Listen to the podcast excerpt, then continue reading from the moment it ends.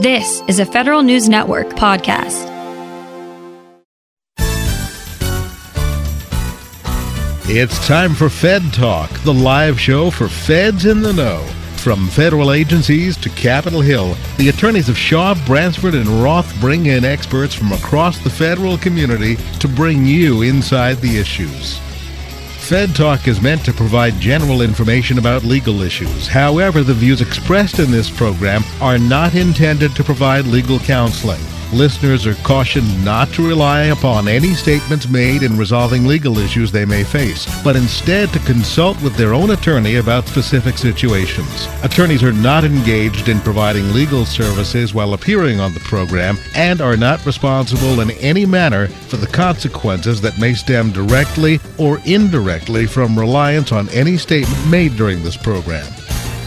Good morning and welcome to Fed Talk here on the Federal News Network. I am Tony Vernetti from Feds Protection, and today is Friday, April 3rd, 2020. It's actually not, it's Thursday, April 2nd, because we are pre recording the show from our shelter in place locations in light of the global health crisis we are in the middle of with the COVID 19 outbreak. Uh, so, first, let me say that our thoughts and prayers go out to anyone who is inflicted with this virus.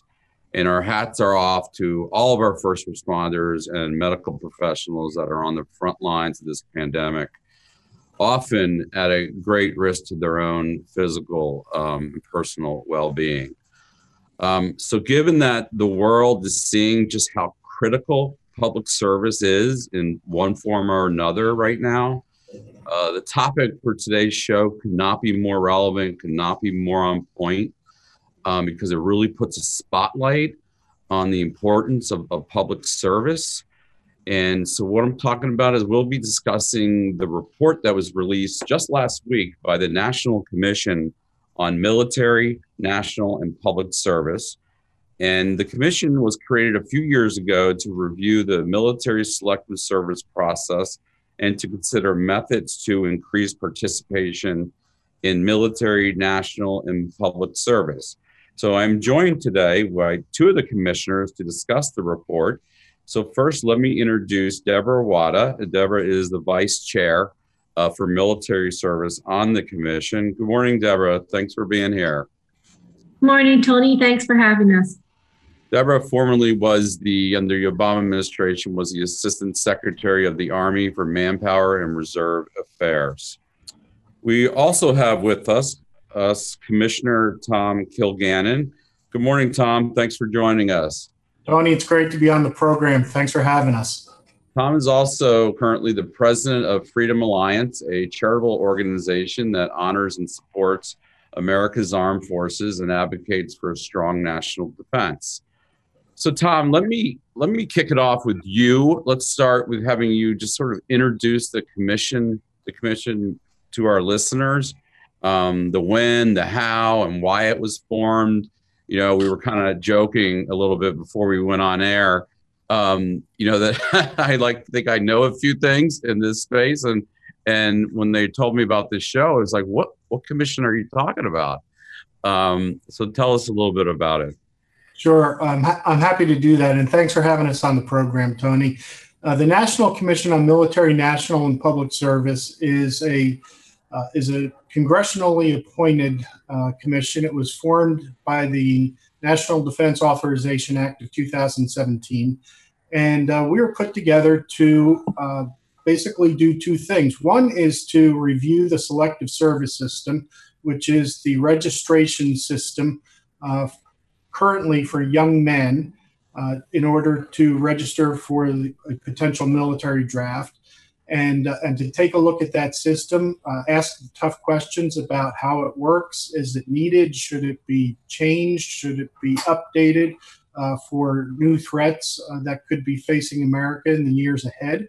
And secondly, the commission was, was charged with a broader mandate of how to create a stronger ethos of service in America, how to inspire more Americans, especially young Americans, uh, to roll up their sleeves, serve their country, and serve their communities. And as you alluded to, Tony, in your opening, uh, there could not be a more important time for this commission to have taken place and for us to have uh, released our final report because uh, we see it on our TV screens every day the importance of public service. Our doctors, our nurses, our first responders, our elected officials uh, in dealing with a, a, real threat to America. And so our report uh, lays out a number of ways that we can get more Amer- Americans involved in service and uh, and make it more effective for times just like this. So when people and, and I'm glad you talked about what's what's going on um, on our TV screens and all that. So when people think of service, for example, um, the the most natural place they go is sort of military service. Um, but what what we're talking about in this report is is far, you know, broader than that. I was wondering if you can elaborate on that a little bit. That's right. Uh, I think you're right, Tony. A lot of people, um, when they hear the word service, they think military service, Army, uh, Air Force, Marine Corps, Navy, and uh, and what we were asked to do is to look not just at military service, but how uh, we can get people involved in other types of service, public service, which is uh, elected office, uh, serving in federal, state, or tribal governments, but also national service which is um, uh, a, an extension of uh, volunteerism, if you will. Uh, we know people understand what volunteerism is. They do it at their churches, they do it in their communities all the time. But national service is a is a longer, more dedicated um, giving of their time to a uh, for six months, uh, upwards of 24 months uh, to a, a, federal agency like uh, CNCS, which is the Corporation for National and Community Service, uh, and, and runs a number of programs to include the Peace Corps, AmeriCorps, Senior Corps. Uh, and those are the different types of service that we looked at, and not and we tried not to look at each one in a silo, um, but to understand the strengths and benefits of each and then how can we more fully integrate them and have them work together for the benefit of all? Mm-hmm. i was i was in the air force and my friends in the marines and the army and navy would tell me i wasn't in the service. So we know that's not true. Let me let me ask um, a little bit just about sort of quickly the, the, method by which the commission went to gather its, its information I know there were public hearings, but I also know you got, you know, you got out there, you got on the road, and you you went to various places and met with people. That's right. We began our work in 2017, and we've been at it for two and a half years. Uh, Deborah Wada, who's on uh, the show with us today, she and I are two of 11 commissioners. We were each appointed by congressional leaders or President Obama and uh, we immediately went to work. We traveled from coast to coast. We met with experts. We had 14 public hearings. We gathered thousands of public comments. Uh, we met with faith groups, people who are in service. We met with military, both enlisted and officers. We went to a wide variety of organizations, experts, and public servants so that we could, first of all, listen and learn from the American people. What is it that inspires them to service? What kind of benefits do they get from it? And what kinds of needs are they serving in their communities and for the country? And so uh, we gathered all this information. In January of last year, January of 2019, we issued our interim report. Uh, interestingly enough, that was at a time when we were uh, in one of the longest government shutdowns we've ever had and public servants uh, were uh, not going to work at that time. And, uh, and now we have issued our final report at a time when we see, uh, as we talked about earlier, the tremendous need for talented public servants. So we, we gathered all the information we could find, and then we synthesized it in a final report uh, that was issued last week. It is now in the hands of the Congress and the President and they're going to take these 164 recommendations that we've put in the final report um, that address military, national, and public service. And, uh, and hopefully they will uh, enact legislation to, um, to introduce and, and to put uh, into place uh, the best, uh, if not all, of uh, these recommendations. So let me ask I know um, in the sort of preamble um, to the report, um, as I was reading, getting ready for the show, um, there are these sort of four areas um, that you know are talked about as far as detailed proposals um, that are necessary to, I guess, commit to um, to have this sort of recognize and elevate this concept of service, and and specifically, I'm talking about just revitalizing the civic education, expand service learning, coordinating with the government-wide service efforts through dedicated service council in the White House, promoting cross marketing and recruitment, and just sort of creating a platform to help Americans discover service opportunities. I read the, those things, and together they speak to me that it's really all about sort of education, putting a spotlight on on you know a why why service is good for our country, good for our society, and and why it's it's good for you potentially as an individual. It is, uh, Tony. It is about education. It's also about awareness and access uh, for those who want to serve. And so you mentioned civics. I think that's that's where we'd like to begin. That's really where the our final report begins is with the issue of civics education. Uh, as Deborah and I and our fellow commissioners went around the country, uh, the one theme that recurred over and over and over again was the need for strong civics education to reintroduce it back into the classroom. It has been an area of education for uh, young Americans and, and uh, high school students that has uh, really lagged in, in recent years. Uh, we've put a lot of money into STEM education. $3 billion of federal spending goes to STEM education, but civics education lags. In fact, if you compare the two by way of uh, federal spending standard, uh, STEM education is getting over $3 billion. Uh, that's billion with a B, Tony. And uh, civics education is getting $5 million. So there is a tremendous discrepancy in uh, the amount of importance we give uh, to STEM versus civics education by way of federal dollars. But uh, whether we talk to coaches, parents, teachers, students, no matter who it was, they all have a craving for uh, civics education. And there's a reason for that because it is the beginning, it's the introduction of who we are as Americans, what our rights, uh, but more importantly, what our responsibilities are as Americans. It helps us to understand how our government works, the importance of government. And if you look at what's going on today, as we talked about with this uh, global pandemic, here in America, a strong civics education is going to help us understand that delicate balance between the power of government in a situation like this and civil liberties. When you've got governors uh, shutting down states and closing businesses and, and churches closing down. It's important that all of us as Americans, especially young Americans, understand uh, the difference between uh, those two. And so it all begins with uh, civics education.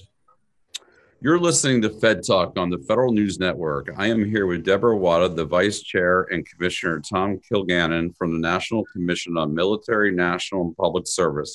We'll continue our discussion after this break and a word from our sponsor. Make long term care insurance part of your retirement plan. Long term care is expensive and it's not covered by traditional types of insurance plans. With benefits designed specifically for the federal family, the Federal Long Term Care Insurance Program offers a smart way to help protect savings and assets and remain independent should you need long term care services someday. Start planning for the future. Take the next step and visit ltcfeds.com today. That's LTC ltcfeds.com.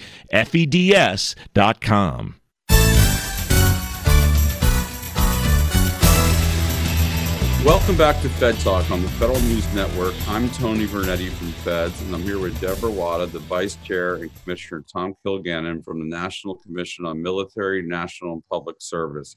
And we were talking about the Commission's recently released report and how to increase participation in military, national, and public service. Uh, before our break, um, Deborah, I want to bring you um, onto the show um, as our as our military expert. Um, before our break, we were talking a lot about um, we were sort of setting the stage, um, what the commission was looking at. Obviously, the selective service process, and then specifically the three areas: the military, national, and public service.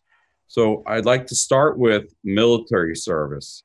Um, you know what what has the the the, the commission found on sort of what's lacking there and what's sort of needed to, to elevate that where you where you guys would like to see it. Thanks, Tony. Thanks for the question. Um, I think the when the commission went around the country, we learned a lot about the the lack of information or awareness that uh, most Americans have of military.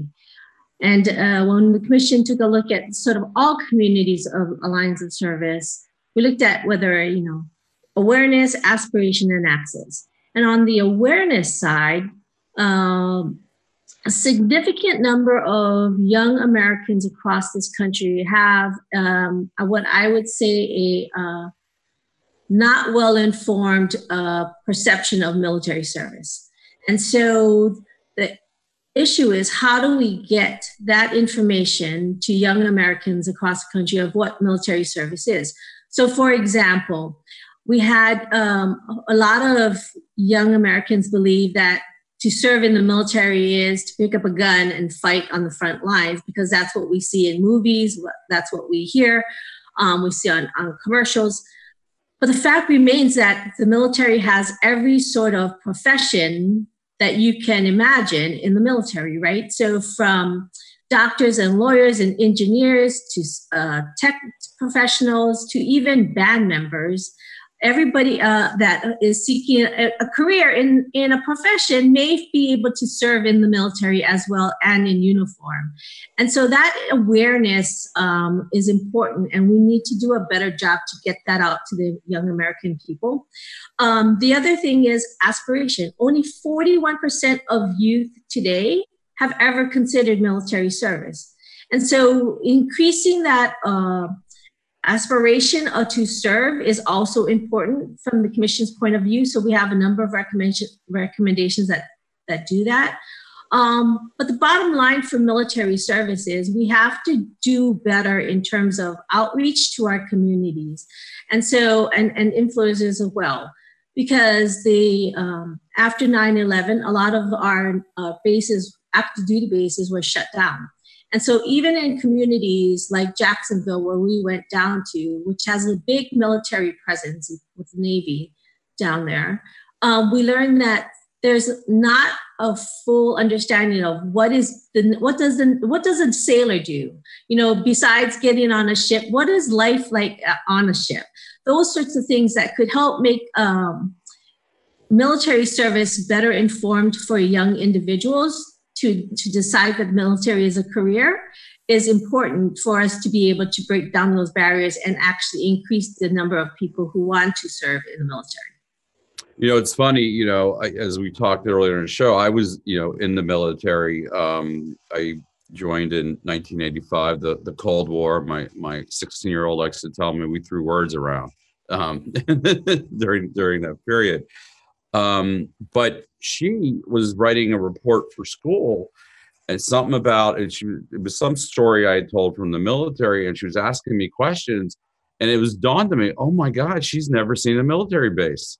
You know, because the questions that I'm like, get in the car, and we mm-hmm. drove. We lived close to um, the Carderock Naval Facility, and I was showing her, the, you know, things and um, how it works. So there is sort of a lack of that you know that education that that awareness out there because um, you're right after 9-11 everything got got shut down um, did you That's find not unusual. Um, I would say that the number of so when we look at enlistments in the military, most of enlistments come from just five states. And so if we want our military to look, uh, be rep, I'm sorry, to be representative of the uh, United States, then we need to do a better job, especially in certain demographic, um, geographic areas. What are the, do you know those offhand the five states? Now I'm just curious. Um, I believe it was California, Texas, um, Florida, Florida, New York, and North Carolina. Okay. Um, and you know, in the last sort of you know, particularly since since 9-11, right? We've been in we've been in a lot of conflict, you know, overseas did you, in in going around the country and asking questions did you also find resistance from parents you know unwilling to educate their children on the military or even allow that to be an option um, for them I would say that we found uh, that a lot of parents were uh, discouraged military service. And not necessarily uh, the majority was because of the ongoing conflict that was going on that is still going on today.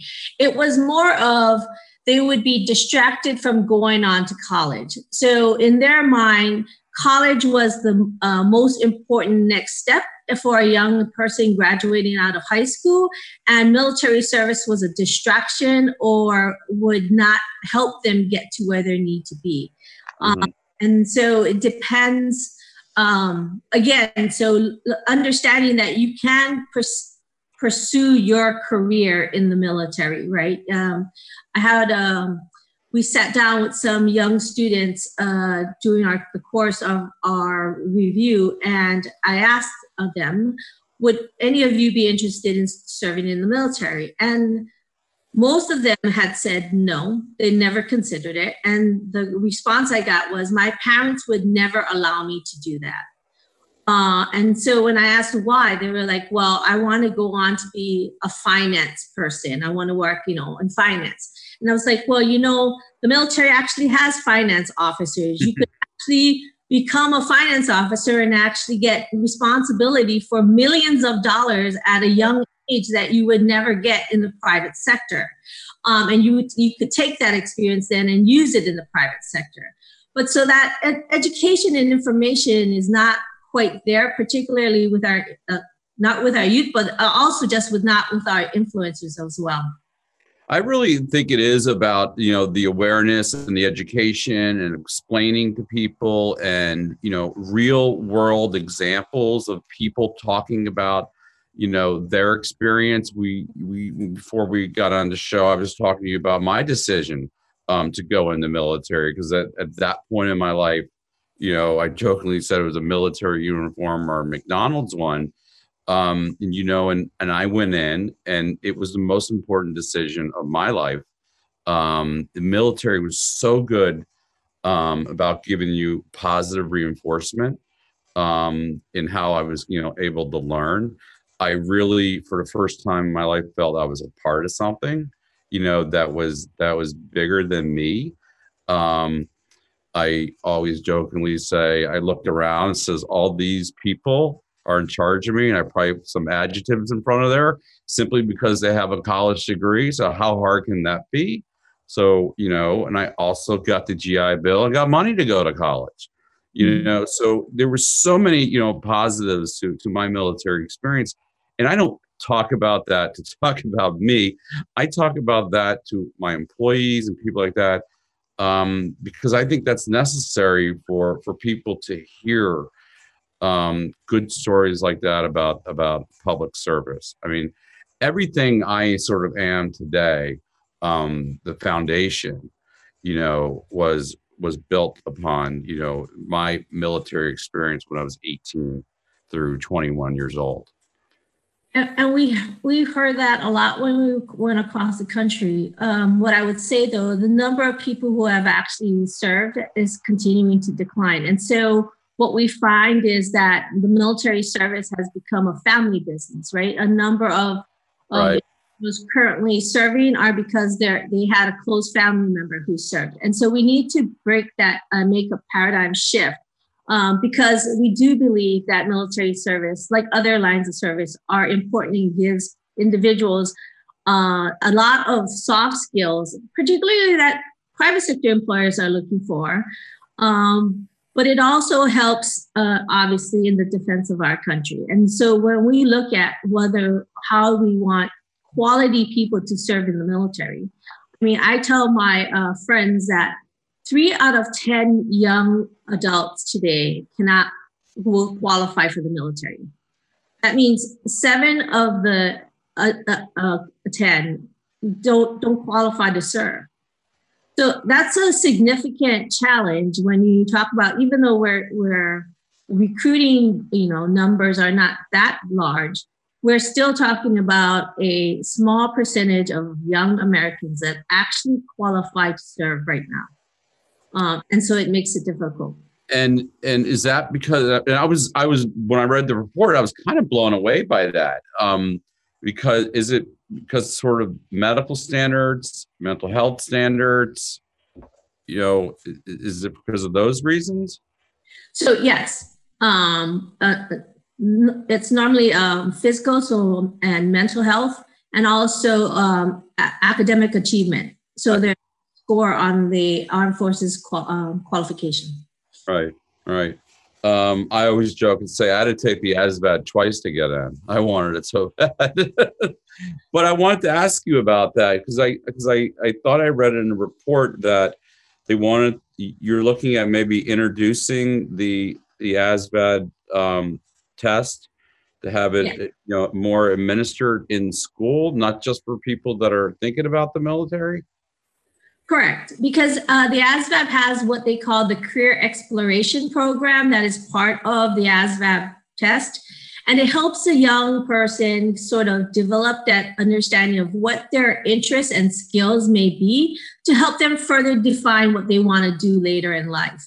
Um, and we believe that taking the ASVAB, especially the CEP portion of that, is important to help young Americans across this country to give them a better understanding of sort of what they would think they would like to do versus what their interests really are, and then help them find their next path forward. Mm-hmm. Um, right. And I, I, mean, I really believe in reading the report that I, you know, I think getting them at the, you know, at the, the, the school age, you know, kids when they're most impressionable, because you're right. You know, I went in the military in part, I went in the Air Force, and my uncle was in, and he always talked to me about it. So I, I, I learned a little bit about that.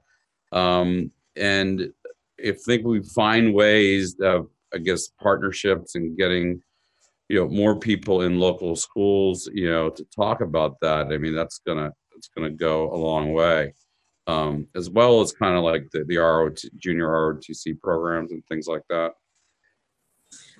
Right. The reason why we uh, um, propose an increase in the JROTC is because, as I had mentioned before, there's a, a lack of understanding of just basic military information out there.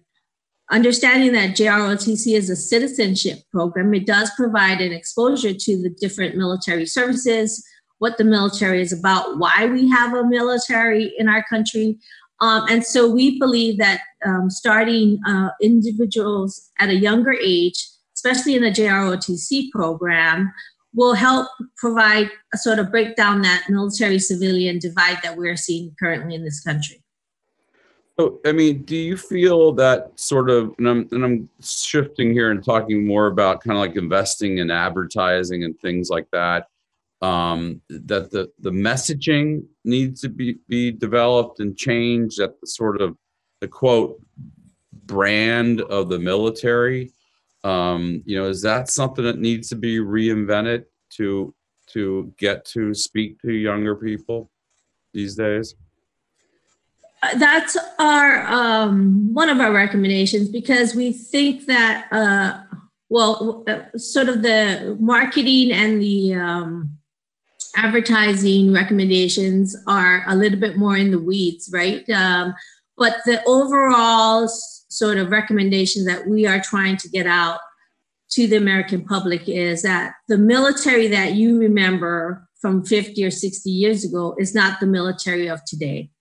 And Right. the issues, um, sort of the opportunities and the abilities, uh, skill sets that you learn in the military is vast. And it should be at least an option for consideration It doesn't mean that you have to choose it, but you should. We should make sure that everyone that is making a determination of what they want to do as they grow up has the inf- correct information of what military service is and what it can provide them. You're on Fed Talk, and we are discussing the recently released report from the National Commission on Military, National, and Public Service with Deborah Wada, the Vice Chair, and Commissioner Tom Kilgannon. We'll continue our discussion after this break and a word from our sponsor. Make long term care insurance part of your retirement plan. Long term care is expensive and it's not covered by traditional types of insurance plans. With benefits designed specifically for the federal family, the Federal Long Term Care Insurance Program offers a smart way to help protect savings and assets and remain independent should you need long term care services someday. Start planning for the future. Take the next step and visit ltcfeds.com today. That's LTC ltcfeds.com. Shaw, Bransford, and Roth. One team working all three branches judicial, legislative, executive. Judicial. SB&R employment attorneys offer specialized legal representation for federal managers. Legislative. Lobbyists in government and public affairs advocating for corporate clients. Executive. Produces two free weekly newsletters, Fed Manager and Fed Agent. Shaw, Bransford, and Roth is your one destination for all three branches of government. Online at shawbransford.com. SB&R, client focused, results driven.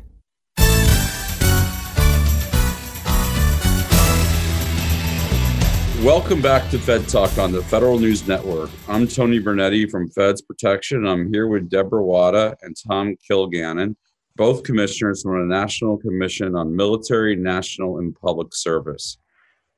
Before we uh, took the break, um, Deborah, we were talking about um, military service and and the recommendations. Um, and before I before I close that off and switch to public service, which we sort of know as, as federal service, I wanted to sort of ask you about, I guess, the existing challenges. Um, we were talking a little bit on the break about both sides of that and sort of how recruiters are having difficulty um, getting into the schools, and there's a lot of resistance to allow them in. I wonder if you can elaborate a little bit on that. Sure. Um, so what we found is that a number of school districts, uh, we heard from recruiters, they're still having difficulties getting into school districts. And so although we like the recommendation to I- increase ASVAB CEP in school dis- uh, schools across this country is one of the recommendations.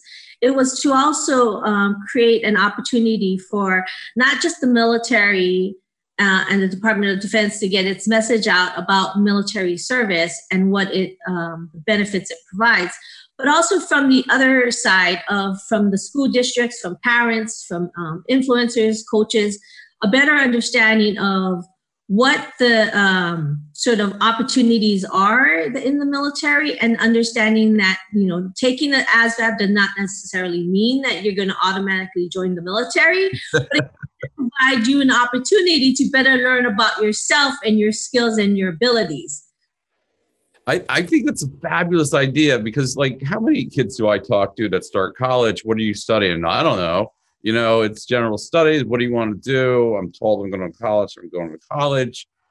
That if you take the test and you might, you know, have a particular skill set to go be an air traffic controller, you know, and we've got, you know, plenty of those, you know, those in the military. Um, or like I was, you know, security police, and there's like you said, there is every job imaginable, you know, the, you know, financial jobs, firefighters, you know, law enforcement officers. Um, you know so that you know i think that's a great idea. You can take you know this test and would sort of have them visualize you know kind of maybe what they would be doing in the military not just given a rifle and saying you know go there. Right. I think it gives kids a better opportunity to learn about themselves and then maybe even learn things about themselves that they didn't really uh, um, know right? So kids, uh, we have, I have heard uh, anecdotally about young people taking the test and thinking that they wanted to do I don't know, um, they wanted to be an engineer and then actually taking the test and saying, you know what, I actually have a more personal, I, I want to engage with people more. And so maybe something in the healthcare field or something else. And I never thought about that.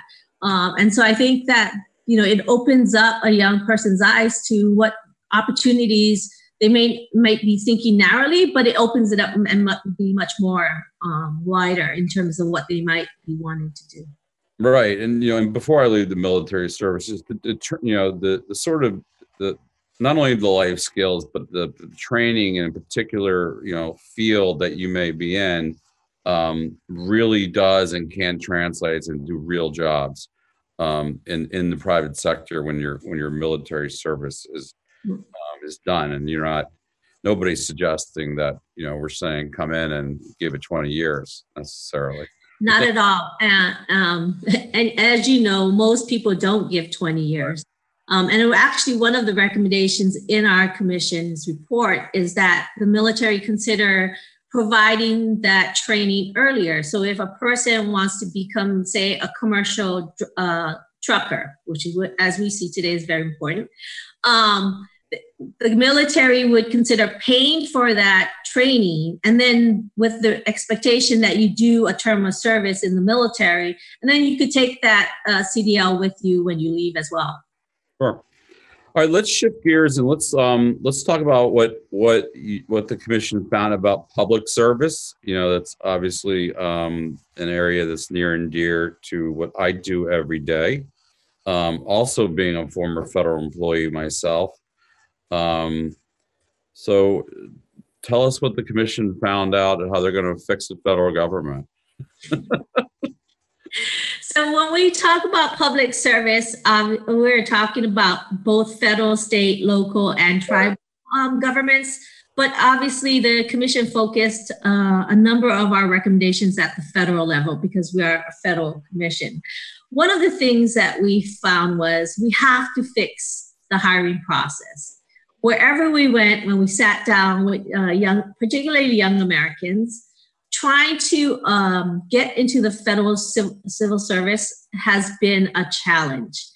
Um, and so, as anybody who's gone on USA Jobs knows, um, it's probably not the most user friendly and not the most intuitive.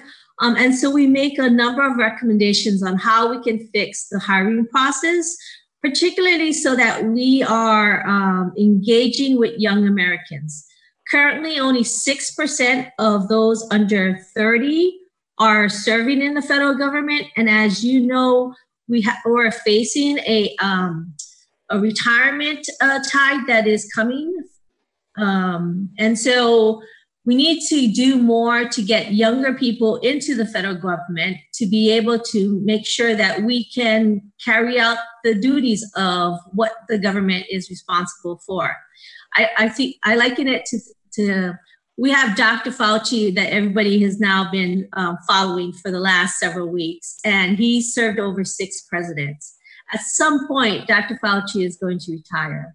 And we need to make sure that we have qualified young Americans coming up behind him so that in 40 years there's a replacement for Dr. The next Dr. Fauci. right. That that is, you know, that is because Dr. Fauci is not, you know, can't stay with us uh, forever. So we but we need to make sure that when, if and when this uh, we are facing another another crisis, we have qualified people who are following in his uh, steps and those like him to be right. able to Yeah. Right. But given like what we're talking about before, having his face to be in this public face, Dr. Fauci, I am sure that there are a lot of kids out there watching TV saying, that's what I want to do.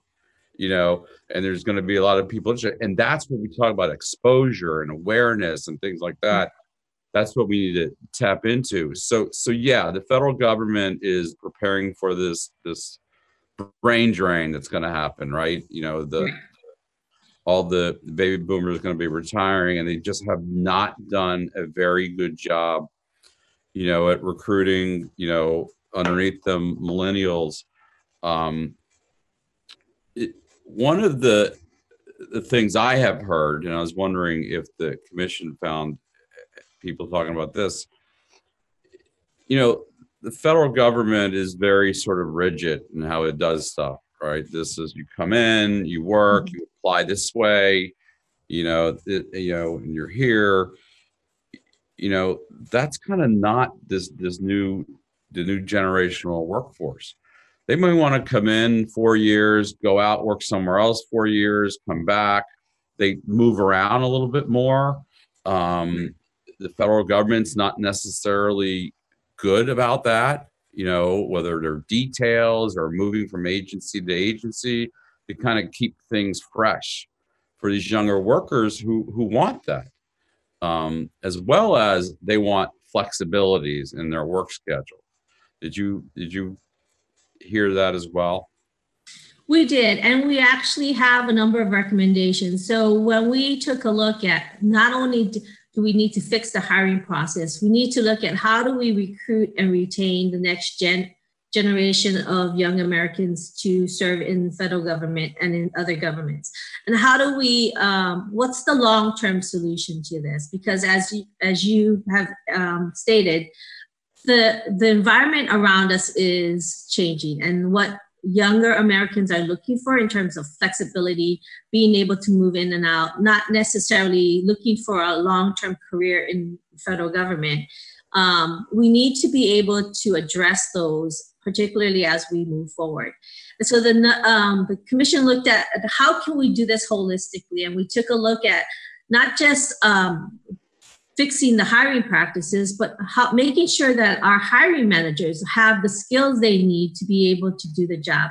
How can we reduce sort of the, um, uh, I would say, um, barriers to entrance in the federal government by getting rid of outdated hiring practices and empowering our agencies to be able to attract and retain more qualified people.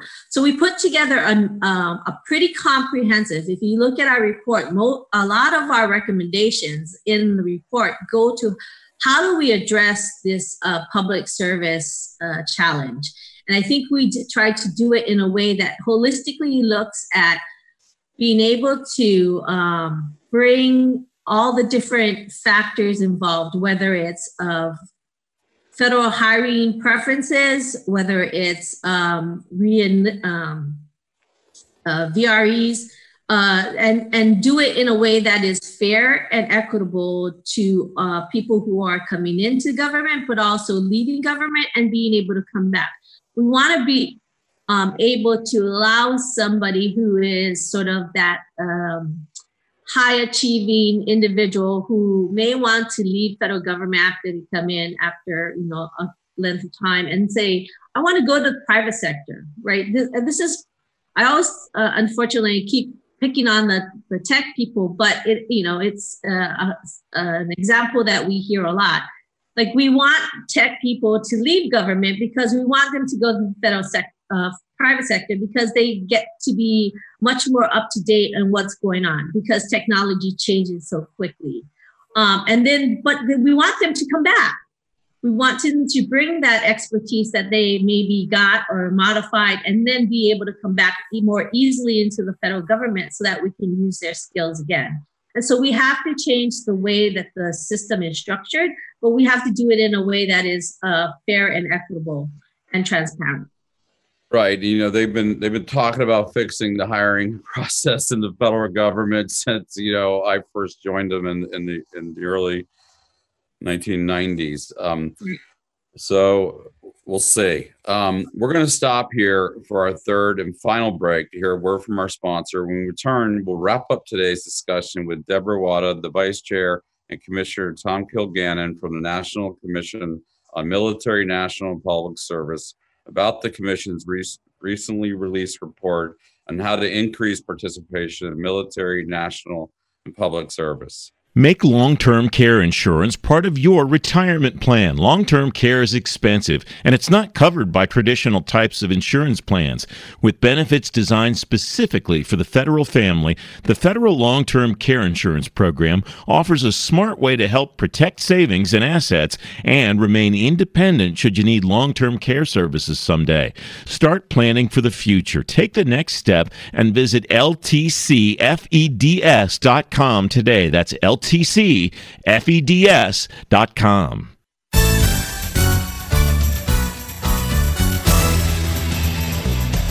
Welcome back to Fed Talk on the Federal News Network. We are entering our last segment of the show, so I want to let each of our guests address any remaining initiatives that, that they might have. I definitely want to jump into with Tom um, and talk about national service. But before we do that, Deborah, again, we do all this talking on our breaks. Um, but I had mentioned to you how important I think um, prioritizing talent management is and going and getting the best and the brightest out there.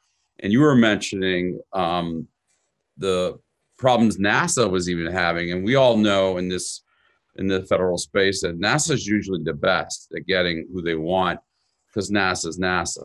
You know, they're going back to the moon. They're going to try to get to Mars. They're you know they're re-engineering you know a lot of our air travel um, so tell us a little bit about what you know what nasa was the feedback they gave you so I, as i mentioned we had nasa come and testify um, at one of our hearings in terms of human management and they they indicated that they too can uh, benefit from changes and up, updating of hiring practices even within their organization what I was saying is that um, if an organization like NASA, which we believe is probably one of the best in the federal government, is having challenges, then we need to look at how we can help all agencies. And so being able to, um, whether it's uh, from increasing the, the expertise and training of our, our human resource uh, individuals to actually requiring our uh, hiring managers to be part of the hiring process can help to make the talent management of individuals within the federal government, I think, better. Um, we heard that from um, D, um, D, not DDS, but uh, digital service, US digital, digital service as well. And so it takes, though, a lot of commitment from management and from leadership to be able to do it. Uh, and that's sort of what our challenge is, is to make sure that we give these people the opportunity and the resources to be able to do it. Great. So Tom, I want to quickly shift back to you. I didn't want to leave our, I didn't want to leave the third component of, of, of, of the service out. And I want, want to have you address in a few minutes that we have left um, what the commission found on what's needed for, for what we're characterizing as national service. Sure, Tony, thanks. Uh, you know, national service uh, compared to military service or public service is probably the least uh, well known or understood of the three major streams of service that we looked at. Uh, but basically, what it is, it's a it's a time commitment by young people up to a year to two years, uh, where they would get involved in a in a federal program. Uh, or state program and and give a dedicated period of time uh, to help fill a need, whether that be serving in our national parks or in the education by being a teacher or a teacher's aide, uh, working with the elderly, uh, working in, in uh, opioid addiction programs and trying to um, uh, bring some some uh, cures to those those addictions that we see so in so many communities, and and having more awareness of the variety of ways that people can serve in national service. And that goes back to something Deborah was talking about a little bit earlier where, with um, the military advertising. One of the recommendations we make is to give the military itself a little bit more flexibility in the advertising they use. A separate recommendation is to have the military and our national service people work together on potentially some joint advertising uh, campaigns. And the reason, Tony, for that is uh, imagine that uh, you a young person walks into a military recruiter's office and they do not qualify for military service. What's the good and the bad of that? The, the upside is we've got motivated people who want to serve their country, Right. but, they, but they just don't qualify for military. So rather than saying to them, thanks, but no thanks, uh, having uh, information available so that they might find other ways that they can uh, serve in other programs. And so that's one way that uh, that we can do that. And, and the, the big uh, takeaway there is just trying to get uh, both the military and the national service people and even the public service people working together so that once we have people who are motivated, we can put their talents to work in a variety of capacities. Well, and the and the that's a great example, you know, and or the people who run into my my mom and dad won't let me join the military, but I want to do some kind of service. There's this other service available to you, or I'm not willing to sign up for four years and go wherever, you know, that th- these are you know shorter stints. So so that's a And we believe, uh, and we believe that a person, a young person's first experience in service to their country, if it's positive, it's going to be uh, a bug that bites them and stays with them for the rest of their lives. So you might get young people who are saying, you know, I don't, military service is not for me. But if they go into the Peace Corps or they serve in national service and have a great experience, well, two years later, maybe the military will be for them. Maybe they want a, a, a bigger challenge. right. And, and, and so that's why we want to uh, integrate uh, these streams of service a little bit more so that they work together. So I feel like we've only scratched the surface. I think that's all the time we have for the for the show. Um, the the website is inspired to serve. Inspired to serve.gov. And inspired to serve.gov. People Yeah. can get more information. They can get the whole 250 page report there. Uh, Commissioners Deborah Wada and Tom Kilgannon, thanks so much for spending some time with us today. Thanks to all of you for joining us. Please be careful. And we at Fed Talk hope you and your family find strength each new day during these challenging times. We again send our deepest gratitude to all those who are on the front lines fighting this pandemic. We're all in this together and we'll get through this together. Try to have a good weekend.